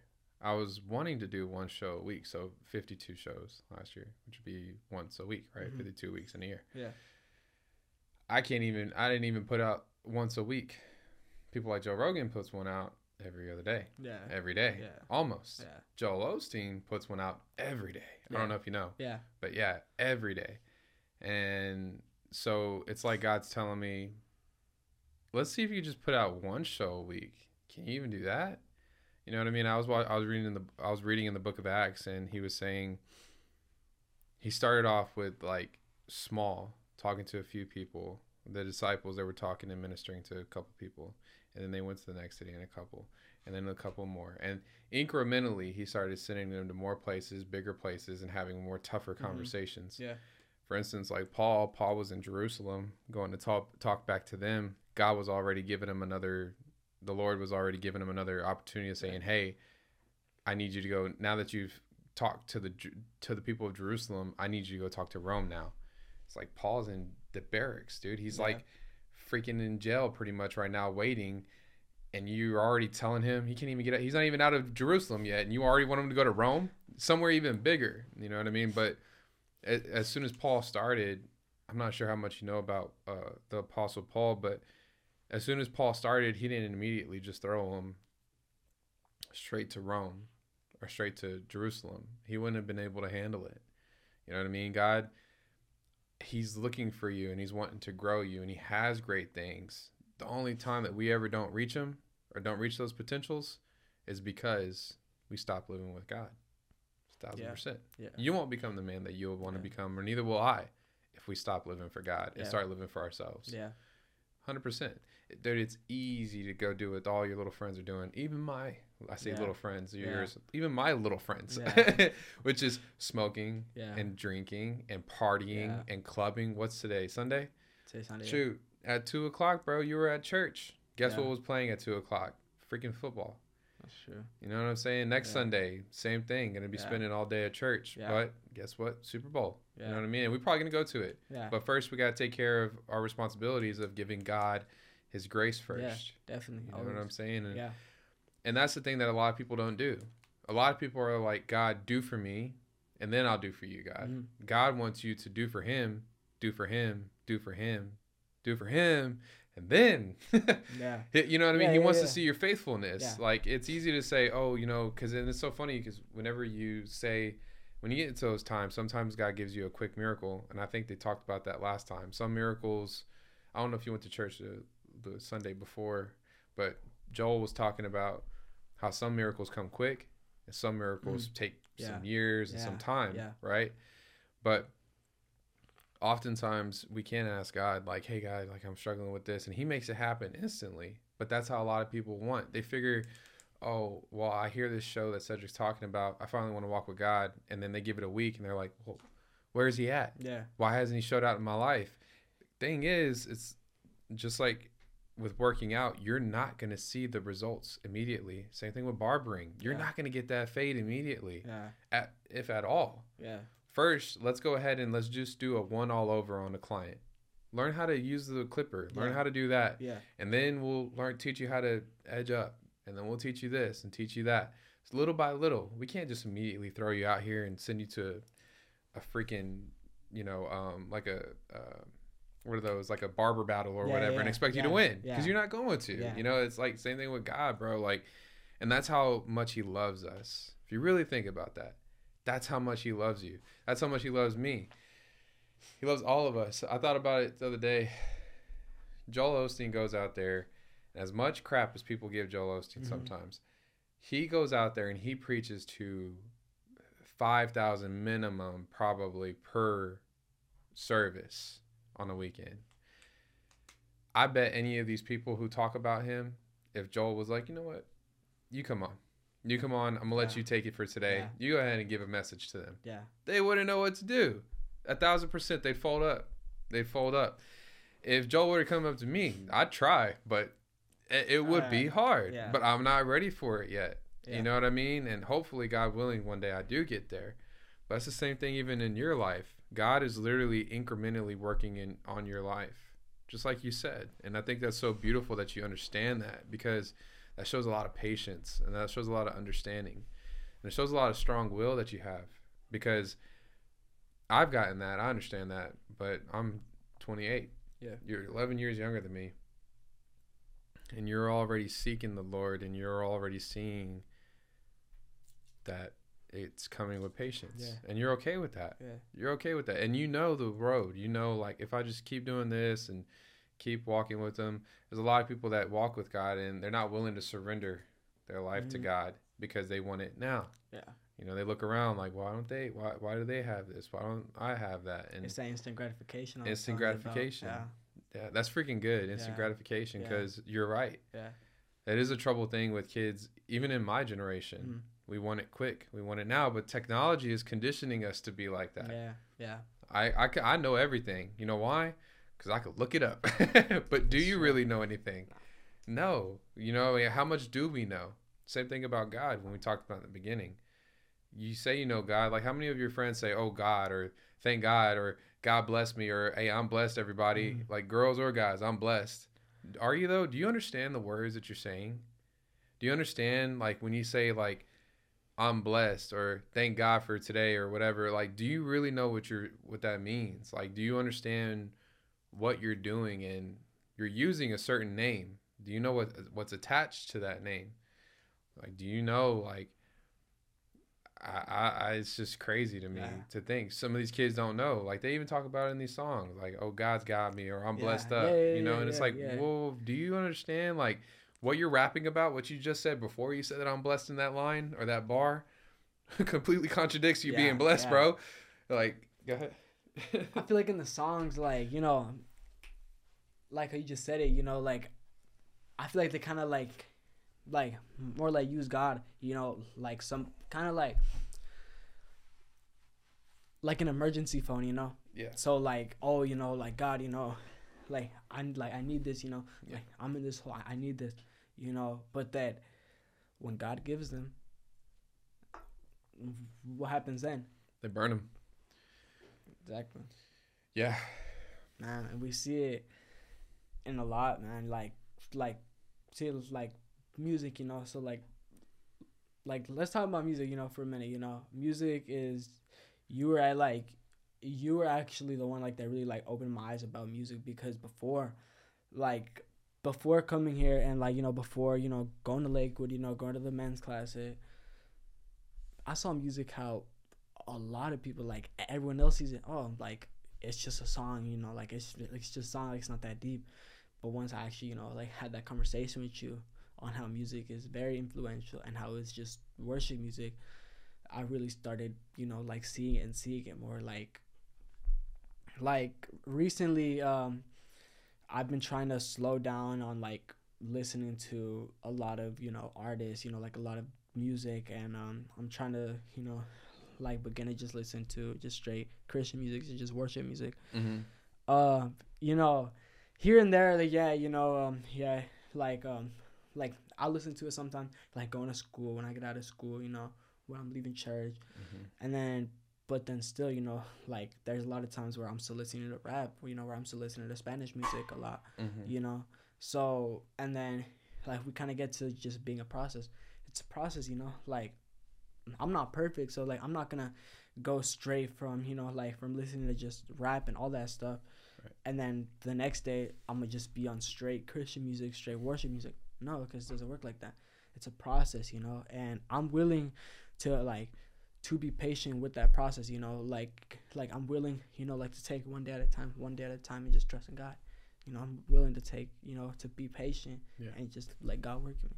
Yeah. You know, and like in music, you know, uh, yeah, you know, like of course, you know, like I'm not gonna just fully just stop listening to music, but I know that I can, you know, like each day I can, you know, like take one step forward, take one mm-hmm. step forward, with it, take one step forward with it, and that's kind of just where I'm at with that right now. Mm-hmm. Yeah. One thing I would ask of you to do is the next time that you're listening to a song, what I want you to do is before you press play, look at the name of the song, think about what it's going to talk about, and say, how does this identify and how does this align with what I want in life, with where I'm at, and with where I want to go? Okay. Yeah. So any Spanish song, any song outside of worship Yeah. music, okay? But like I said, it's all worship music. Yeah. Either worshiping and whenever people say thank God and then when these rappers are talking about God, remember again, the devil is their God. So we have to watch what God are we talking about? Are we talking the God of Jesus? Like are we talking the God of David? Yeah. That's Jewish God. we talking about the God of Allah or the God Allah is God. Or are we talking about the God of Muhammad? Because that's the Muslim God. What God are we talking about here? Yeah. So that's one. And then when it comes to the music, just ask yourself. That's what I had to start doing, bro. I want a girl. This is what I thought back then. I want a woman. I want a wife. I want someone who can feel safe around me, who can feel secure around me, who doesn't have to worry if I'm doing anything. This is the girl I want who knows that I am more than just someone who makes money. I'm Yeah. I'm like there to listen to you. I'm there to be with you. I'm there to to love you. Mhm. And then I go listen to like Nipsey Hussle and Young Yeah. Dolph. And they're literally saying the complete opposite of everything I want, bro. So it's like, why am I listening to this? You're not, and then if I get her in my car, hey, you got some music playing? Yeah, I'll play some music, and I turn on Yeah. that. Yeah. Why does she? And then you're singing that at the top of your lungs. You're literally worshiping it, and again, you're idolizing it. So, why would she want to get with me if this is what I'm listening to? I was like, oh no, no, it's just a song, so I'm listening to. No, it's not. No, it's not. How can I trust you then? Yeah. You're literally taking this in. It's going in your ears, into your brain. Not only that, you memorized it. You've memorized it because you're literally singing with the song. Yeah. So it's in here Yeah. bro like it came to that it came to that for me of like i gotta start thinking about it so like it hit me hard about a year ago. This just happened for me bro. That's Uh-huh. why i keep saying bro like Uh-huh. you're 17 and it's crazy that it's hitting you so soon. Because your eyes are awo- like your eyes are open now. Yeah. you can't see things the same. Yeah. you see things in a totally different world. Like your blinders are off which is amazing. You know what i'm saying? But worship music for me at church was i started picturing jesus up there. So whenever i'm sitting down and they're worshiping playing worship music and i'm not standing up i'm literally sitting down while my king my lord my lord and savior the one who died for me is standing up there and i'm just here chilling having no respect for this man Yeah. that's how i feel about it you know what i mean Mhm. but and, and i'm trying to be sensitive to myself too because i just started going to church for about a year now so when it, i see people there like they're jumping they're dancing and they're doing all these Yeah. things you know not everyone but some of them they got their hands Yeah. both hands raised Yeah. and they're quiet and my hands are down or i'm just kind of like like right here Yeah. you know Yeah. but my whole point is is that it, it's taking me time so it's good that i'm going to church Let's just take some time with the worship music maybe like i just started singing out loud i was mumbling things you know what i mean or singing under my breath or just singing every other word so it's but what i understood is and what's getting me past that a lot is picturing my lord and savior up there on stage and when i'm singing these words like today i know they sang uh, one of my favorite songs was trust in god um jeremiah sang it Mhm. when after the prayer Mm. he sang it and it's that i sought the lord and he heard Yeah, and he yeah, answered Yeah. and it's one of my favorite songs but i'm thinking about god and i'm thinking about what i've went through whenever i was going through some struggles i sought the lord and he heard and he answered that's why i trust in that's why i trust in god and that's so true. Yeah. Like the the the song started resonating with me even more in here, and it started adding more fuel to my love for him. It started adding more fuel to like my walk with him. Not just going to church Yeah. and not just reading my Bible, Yeah. but it's a form of um it's a form of fellowship it's a form of worshiping it's a form of I'm trying to think it's a form of uh giving praise to god it's one of the biggest things is worshiping singing songs of hymns um to him and i think that music plays such a huge role that's why it killed me every day at barber school bro I hear y'all playing man. Corridos, and. I hear y'all playing this and that, and not I say y'all, but like I hear them, Yeah.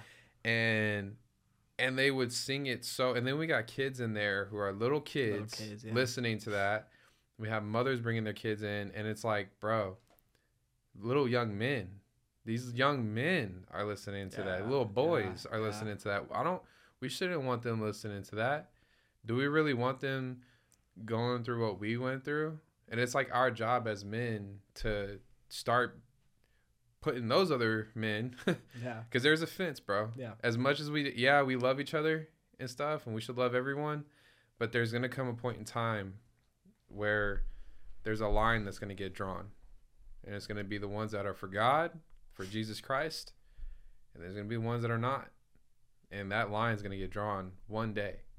They're literally the enemy, and although yeah, we love everybody, but there's gonna come a time where separation gets it gets had Yeah. yeah and i want to be on the side that's worshiping god man Definitely, worshiping definitely, jesus Definitely. um but yeah dude I, I remember talking to you about music and and it's a hard pill to swallow at first because it's everybody does it it's, it's they all listen to that kind of music and and then i sound like the one like i sound like how you you sounded like Yeah. you know saying that no i don't want to have sex when you're talking to your Yeah. dad like no i don't want to have sex and he's like why are you trying to be like that and then that's what they, They, think see it you is differently for it. Like yeah they don't see you like kind of like like kind of like up there with everyone else. Mm-mm. And uh, see that see like that exact same thing I saw at the school too, at barber school. Um, Mhm.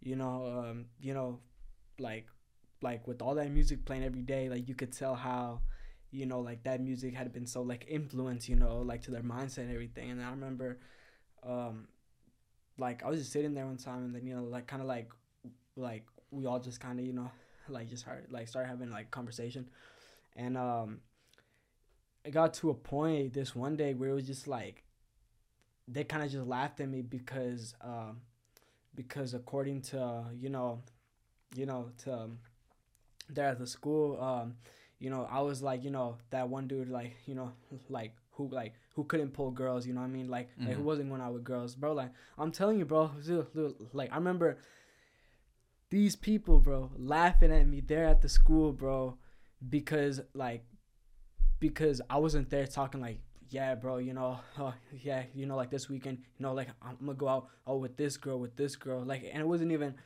them saying oh like like this girl this chick man like it, it was them saying like oh nah you know oh like this b word this b word like I remember Mhm. there's someone in there um uh with somebody. I don't know you know because like I don't really talk to that person but yeah. the way he would talk to like well li- like at least you know like the time like like like he was like he was talking to me about it he didn't refer to her as my girl my chick nothing like that. He referred to her as oh my b word like my b word you know like brought Mhm. me this to this and that today Mm. and then you know and then like i kind of like thought to myself in that moment i was just like see you can just see how like different you know like the mindsets and just everything is because because uh one thing that um i like i've really been looking into and that um i'm trying to do is i'm trying to go uh, uh celibate so i'm really trying to go celibate for a period of time you know Mhm. definitely a period of time because I know that going celibate it's really gonna help me out. You know, like like not just as a man, but just like but with my relationship with God. You know, yeah because us being as men, you know, I feel like all that stuff, you know, like temptation, man. I feel like for us, man, that's something that's really gonna like get us, get us, you know. And then I remember Mhm. this guy, um, he's in my class, um, like there at church, so he's in my class, and then we uh we were kind of talking about how you know like how the enemy will try to literally pull you down you know like he's gonna do whatever you know he can do to pull you down and then he kind of put it like in the example like with crabs you know because like we see crabs you know like whenever they're in this big Yeah. bucket right Yeah. like you, you try taking one out and then all of them try like grabbing onto him and pulling them down pulling them down and it's the same thing you know Yeah. like he's gonna try to do anything in his power, you know, to pull you back down. You know, like if he sees that you're trying to be better, not just for yourself but for God, Yeah. he's gonna do anything in his power to pull you down. Mhm. And I can speak on that because I've experienced that. You know, I've experienced where like temptation, man, is like it gets to me so much, man, so much where it's like. You know, it's like it's know, crazy, bro. man. You know. I know, bro. Yeah. Same way. As far as the kids at school who talk about, you know, referring to girls as the B word, um, a lot of that is culture. A lot of that is culture. A lot of that is the music that they listen Yeah. to. It's not them. Where'd you learn it from? You know what I'm saying? Where'd you learn that? Well, I learned it from the music that you listen to. Yeah. And if they learned it from their parents, well, then well, it's gonna be kind of rough when you get older, bro. Because like a, a respectful girl, and the thing is too, like half them boys probably don't even call that girl that. Yeah. You know what I'm Yeah. saying? Like they probably don't call them that. Yeah. And if they do, and that girl takes it, then I would say that's not a girl I want. Yeah. Why would I want a girl who's okay with me calling her a B word? Yeah. I mean, she ain't got no value for herself. Yeah. She don't care. And I don't want a girl who talks to me like that. That's one thing I can't stand, bro. Is people cussing. Like one thing that's irritated me is hearing cuss words come out of people's mouths. It drives like you remember when you came home or you were at home and your dad came home and he would start he'd call out your name Yeah. It's like just just stop Yeah. and yeah. you know that that heat that Yeah. runs up your back, your spine of like, oh shoot, what did I do? Okay, that same thing happens to me whenever someone uh, cusses. It does. It, it it cringes me, bro, and especially when you're calling a girl, you know, out of Mhm. her name. Mhm. But um, it, it's irritating because you're not being dis- disciplined. There's nothing stopping them. There's nothing telling them that that's wrong. They think it's fine, Yeah. and probably because they started cussing around their parents a little by little. But then their parents probably cuss. I'm telling you, bro. All this, everything that we go through, everything that's wrong with us, there's nothing wrong with you. It's just something that's been built in you. You're talking about that enemy trying to hold you back like a crab. He gets you young and he's planning all these things in your life so that you have to spend this time undoing all this stuff, finding Christ and then walking with Christ. And once he catches on, you're trying to walk with Christ. He's trying to fight you even harder because you're on to something. Yeah. He don't mess with you when you're doing all that stuff Yeah. wrong. You know, like with the guys, he's gonna give them money. He's gonna give them what they need, girls to go with. He's hurting. Not only are they hurting themselves, they're hurting the little girls that they're with. You're just using them for nothing. Yeah. You have no intentions for this little girl. You have none at all. Yeah. Your intention is just to show her around like an object. Yeah. Oh, look what I got, bro. Oh, look what you got. Oh, she Yeah. looks better. Oh man, I'm gonna dump mine. We get. her. Does she have a Yeah. friend? Like Yeah. as if they're expendable. It's Yeah. it's so sad. It's so sad. It's so disgusting. You know what I mean? Yeah. Because it's you're just like all the rest. You are like, and you're not. You're in a sense of that taking that celibacy that celibacy road. I took that road, and that was a hard day to come to because I loved sex. Like, and but I started to realize that the only reason why I liked it is because I didn't like being alone. Although I liked being a loner, but it was I had a problem. Like I had a legit problem. It was like a drug for me, I guess you could say. And um, have I ever told you about whenever I found my ring for my celibacy ring? I don't think so. All right, cool. So like, I had um, been just a, I think a year, about a year in or so, year and a half in of, about a year probably of no drinking and no smoking. I didn't want to drink. I didn't want to smoke. Actually, I made a vow that I would never smoke again. Never made a vow that I wouldn't drink again. Mhm. But I made a vow I never want to smoke again. I don't want to. Which also that is like a ritual. Like smoking in itself is you're becoming something different. And so we're like a year in, and now I'm just like, I'm having not as much sex, but I'm having sex with different people, and I'm realizing I'm starting to have this tug on me of like I'm doing people wrong. Yeah. Although I really kind of like this girl a little bit, I'm, I'm I'm into her, but do I see a future with her? I don't know, but I don't know. So that's wrong that I don't know. So I need to stop, like completely stop. And it started weighing heavy on me, dude. Until it came to one day where uh, I had talked to my mom after church one day, and she said, uh, I had told her, I said, Mom, I was almost crying. Actually, I think I did cry telling her about it. I was like, Mom, God's wanting me to to go celibate. He wants me to stop having sex. And she was just like, well, like she was trying to give me her information, like her advice on what she thought Mm. and how she felt about it. And as she's doing that, I'm looking up online, like for celibacy rings. And I like James Avery. It's one of my favorite companies to ever go to for just quick jewelry. So I'm looking up on James Avery.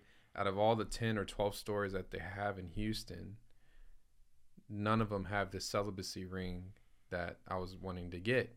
And it says True Love Waits on it with the cross on it, right? Except for one store. One store had it in stock. And they're actually no longer creating this ring anymore. Oh. They're retiring the design, which says a lot about our generation Yeah. and our time. Yeah. Like, no one, so much that no one, they're not even producing anymore because no one wants to buy the product anymore. Because no one's, that's like a lost, um, it's like a lost tradition Yeah. of like trying to be celibate. You know what I mean? Like versus a promise ring and a celibacy ring. Mhm. Those are like kind of out the window now. Yeah. And there was one store that had it in all of Houston, bro. And it was 1.2 miles away from us. And they had one ring left of one size, and it was a 10 and a half. And guess who wears a 10 and a half? Me.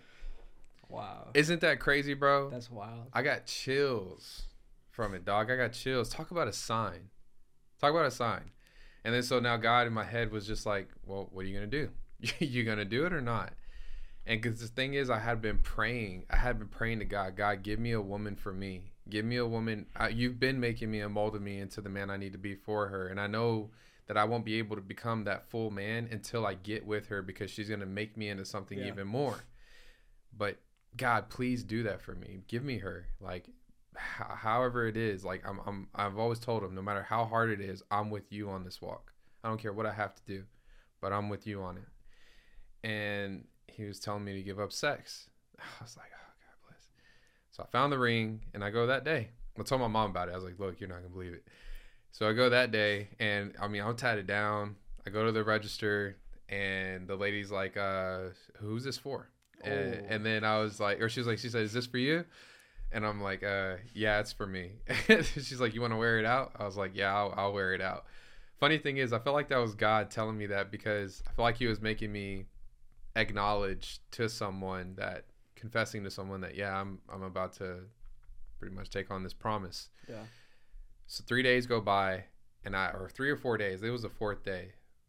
Four days go by. I'm laying down in bed at night, and I've been praying about all kinds of things, but I haven't prayed about that ring, and I haven't prayed about giving up sex, right?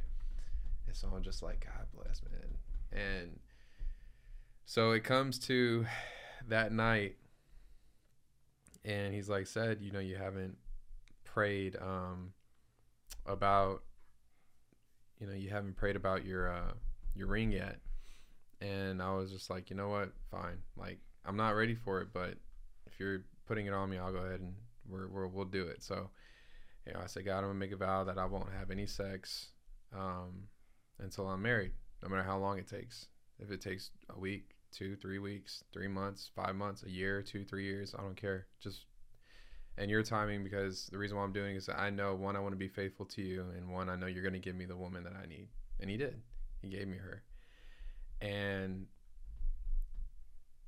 during that time it was kind of a bummer because I ended up um, I say it's kind of a bummer it's so funny because I ended up I've, I've never been addicted to porn or had a porn issue but I'm a man Yeah. right? I mean, we're all human, and I was watching porn like mm, like once or twice, uh, on, like one or two days out of the week, like just in that little bit of time. Like Yeah. I think three weeks went by, and I did it within that time, like a couple times. So within those that like month or so, um, I had this tug of like, I looked up fornication and I looked up sexual morality, and it was basically saying like, you know, it's kind of to each his own on the celibacy thing, you know. And I was thinking, well, it doesn't look good that yeah I'm giving up sex, but I'm still here like masturbating and I'm still watching porn, and because that is technically sex to Yeah. me. I'm I, I'm looking at something and I'm having sex, you know, pretty much by getting myself off, and so I was like thinking in my head afterwards, I was like, God bless, you're wanting me to give up this too, like. What can I do, bro? Because I, I need to release this. You know what I'm saying? yeah, and so that, yeah. and then it was just a whole nother thing of me having to lean again on God to get me to where I'm wanting to go, for me to be different than anything, uh, than anyone. You know what I mean? And I think if you're feeling that on your heart, when I would pray on it, and when I would say that you're, that's a good thing that you're feeling that way, because God's calling on your life, and He Yeah. has a woman for you, bro. He has a woman for you who's gonna make up for all that time. Yeah, yeah. promise and and it's just trusting his timing i think a lot of people nowadays aren't married who have women because they are having sex with them outside of marriage 100% and i feel like a lot of people break up because they're having sex outside of marriage and they're not really together for each other or for Yeah. god they're Yeah. together for sex Yeah. you know what I'm saying? That's what's bringing them together. So I think uh I think you're on the right path, man. I Yeah. and I would just pray on it and if the men's classes are doing that to you, then good. Because the devil is gonna be like a crab and not only that, but the people around you are gonna be like crabs. You just gotta surround yourself around certain people that are gonna pour, pour into you. Yeah, definitely. Um, I feel like the people you surround yourself with, it's uh, you know, like kind of like who you start to become. You know, if you surround yourself with people that are, you know, smoking, drinking, you know, that's what you're gonna become. You know, what I mean, like that's what you're gonna lead from. You know, Mm-hmm. but if you surround yourself, you know, like the men's classes, you know, just men of justice, you know, men who also want to make that change, you know, Mm-hmm. you're gonna learn from each other as well too. You know what I mean? Like yeah, you know, like e- like we're all gonna learn from God, you know, of course, Mm. but we're also learning from each other, you know. Yeah. And I feel like there at the men's classes, um, I feel like I can learn a lot from like their mistakes too, because you know, like, cause they've told me they're like, we're here for your example too. You know what I mean? So you don't make the same mistakes that we did. Mhm. Yeah, And that's what a lot of people in the Bible are for too. yeah, a lot of people in the Bible are there so that you don't make those same mistakes. So you know what they went through. Yeah. You know what happened to them. You know how much of a setback, you know, that they made. Um, it's and that's why I go to the men's group, and, and just want to give. I'm gonna put it out on social media too, but anybody listening in, um, we keep talking about this men's group. This men's group, it's called Maximize Manhood, and it's every Tuesday from 6:30 p.m to 8:30 p.m. So I'll say that again. It's every Tuesday from 6:30 p.m. to 8:30 p.m. and it's at Lakewood. And uh, it's where a group uh, a lot of us get together and we break off into little groups, but we come together and it's no ego, yeah, no pride. Everybody's there for everybody. Everybody's there for Jesus, really. Everybody there is there for God, but like you said, bro, it's um, it's a, it's a, f- not surrounding yourself of with um, the uh, the wrong crowd. Surrounding yourself with people who are looking to get better and looking to. We learned that Christ likeness, or sorry, that manhood and Christ likeness are synonymous yeah, and they are. But what does that even mean? Well, come to the class and figure that out. It'll Yeah. definitely wake you up to some things that you'll never see again the same, and it it it'll touch your life in a way that it'll never be you'll never be the same. yeah. Never, never, never. Man. yeah. But um So let me see. I gotta go get um, you. I got something for you. Oh really? So yeah. Uh, is there anything, any last things you want to talk about before we uh, close up? You thinking of?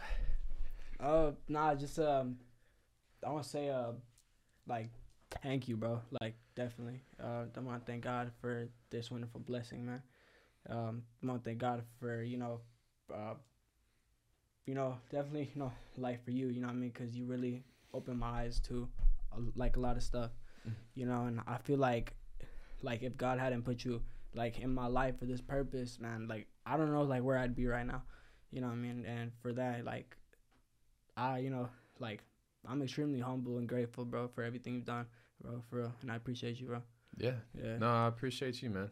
It's uh, you've helped me out so much, and and, and glory to God. Yeah, you know what I mean? always. And and glory to God on it. I had, for some reason, something had prayed. Uh, something had told me go to a barber school. Yeah. Go to barber college. I'm like, why you want me to go to barber college, bro? You want me to be a barber? And he said, I just need you to go to barber school. And I was like, okay. So then I go, and now I kind of know why. Yeah. You know what I'm saying? And I'm just thankful that he is using me to come to people like you Yeah. because you need it. I need it. You know what I'm saying? I need that support too because I Yeah. want friends who are trying to get closer to Yeah, Christ too. yeah. And I really don't have that Yeah. myself. You know what I'm saying? So, so thank you because, you know, you like I- you inspire me in my life and being so young and seeking Christ and knowing that how close our upbringing was, especially with our families. You know what I'm saying? And I just know God's gonna do so much in your life, bro. Appreciate that. I really do. Like I have a strong feeling He's gonna send you places where He just has a place for you to go. He has things for you to do, and you don't know. But Yeah. you're 17, so like yeah. there's just so much gonna go on in your life. But yeah, man. Um, is there anything that you would want to say to the viewers? Any messages? Any last words you want to give them Um. before I give you your gift? Yeah. Uh. I feel like. I feel like one thing I can leave uh everyone off is uh uh I guess like the message I could leave people is um I guess um uh that God is always with you. God is always listening, you know, even when we might feel like, you know, like we're not good enough, you know, like, you know, like like to have a relationship with God, you know, like even, you know, like when we might feel, you know, like man, like I feel so alone, you know, like I feel like nobody's listening. God is always listening, you know, no matter what the circumstance, you know, God is always listening and you know, we all, you know, like we're all loved, you know, by by, uh, by Christ. All of us, you know, no matter what, you know, we've done in our past, you know, because, you know, everyone has a past, but God really loves us all. And that's it. Amen. Amen. Yeah. No matter where you are, no matter who you are. Yeah. Um, before we do uh, the gift, so on on top of that, just piggyback off of that, is that God does love you, and God it doesn't matter what you've gone through, whether what kind of family you've been born into or whatever. God loves you and He's there for you, and it all starts with a prayer, and um, there's nothing that you can do to where God won't forgive you. He's just asking and wanting you to seek Him. And so, if you are wanting to accept Jesus Christ as your Lord and Savior, I'm going to go ahead and lead you uh, in a prayer. So, if you could just uh, say this prayer after me, uh, just say, uh, Lord Jesus, I repent of my sins. I repent of my sins. Um, come into my heart, Come into my heart. And I make you my Lord and Savior. And I'll make you my Lord and Savior. In Jesus' name, In amen. Jesus' name, amen. And if you said that prayer, you've been saved. And uh, if you're uh, a man uh, and you want to join into a group and get further into something, just reach out to myself or Josiah. Do you want to give him like an Instagram or anything to reach out to you to, or Uh, just Nah, No. I'm good. Okay, cool. I'm just Dude, you're good? Just reach out to me, and you know you can come join our men's group Yeah. uh, with me and Josiah. You've heard him talk about it. It's changed his life, and just started to change his life. Yeah. You know, and uh, I know it'll change yours as well. Um, they also have women classes too, but that's you can get plugged in. Just Yeah. hit me up. Yeah. Uh, but I have a gift for you, bro. Just my thank you from my wife and I for Oh, coming on. Yeah, For coming on, and hope I can get you back on here again to see your Yeah, growth from the men's group.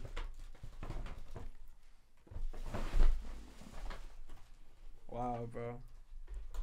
No. Bro, we- we were just talking about this the other day, bro. Yeah. Bro, for real, bro. For real, bro. yeah, check it out. It's got your name on it. Bro, Cool, huh? bro. Thank you guys, for real, bro. Yeah. Like, man, this means a lot to me, bro. For real. Like, I appreciate you and your wife a lot, bro. Yeah, I appreciate you guys so much, bro. Thank you, bro. you're welcome. Appreciate it, guys. Yeah, if you have any questions, man, hit me up. Appreciate it. So that version is a new King James version. So King James version is like they, thou, thy, shalt not, all that. Yeah. Okay, it takes all those words and replaces it with like I, Yeah. they. It's as close as you're gonna get to the King James version without going too far from Yeah. like the actual text. There should be some more stuff in there. Uh, Oh, I missed should be. there should be one more thing too. Oh, bro. yeah, yeah, yeah, I yeah. didn't even see You're good. You're good. It's a deep bag. Is it? Uh, it should be. Let me see. Or maybe not. The hidden compartment. Nah. Uh Cause I got this. I got. oh, this. the pin is attached to Oh, the that. pen. Oh yeah. yeah, Sorry. yeah, yeah, yeah. Let me see the pin. It should say something on the pin. Go ahead. It says, um, uh, Christ was strengthened. There you go. Man, that, Cool. that's awesome, bro. For real. I Yeah, appreciate you guys a For lot. sure. And that's a, a letter from me. Uh, you could either read it Yeah, later bro, or of course. read it now, whatever. It's up Appreciate to you. guys. Yeah. Cool. Definitely read it later. For sure, brother. I love you, man. And Yeah, you um, too, bro. let's go ahead and uh, we'll, we'll pray out, close up with some prayer, and wrap it on up. Let's do it. All right. So, uh, dear Heavenly Father, we thank you so much for the uh, for the conversation that we have. We thank you, God, for our brotherhood, and we thank you, God, for um, just placing your hands on our lives and uh, breathing in our direction. Uh, Father, we lift up your Son, Jesus Christ. Uh, we appreciate him being our Lord and Savior and our example. And thank you for um, taking all of our worries, our stresses, and anxiety away from us. Thank you for molding us into who you want us to become. Thank you for working on our lives and for calling on our lives. Everyone that's listening is anointed, and everyone that's listening is has an appointed mission in their lives. And we look to you, Father, to do your will so that we can live out what you have for us, the plans you have for us in our lives. And we know that you're going to prosper us in every single way. And more or less, we're going to serve others and help others get to uh, freedom and to fully be living in your purpose and in your will. So we love you, Father. Until next time, we just ask that you protect us, protect everyone's kids while they're at school, protect everyone while they're out and about, and just uh, guard our spirits, guard our minds, guard our hearts, and uh, let us just continue to live for you, Father. We love you, and in your Son's precious name, in Jesus' name, we pray. Amen. Amen. All right, guys. Thank y'all so much for watching. Josiah, thank you again for coming on. Appreciate it, man. Thank you. My boy. All right. Uh, love yourself so that you can go love someone else. Thank y'all.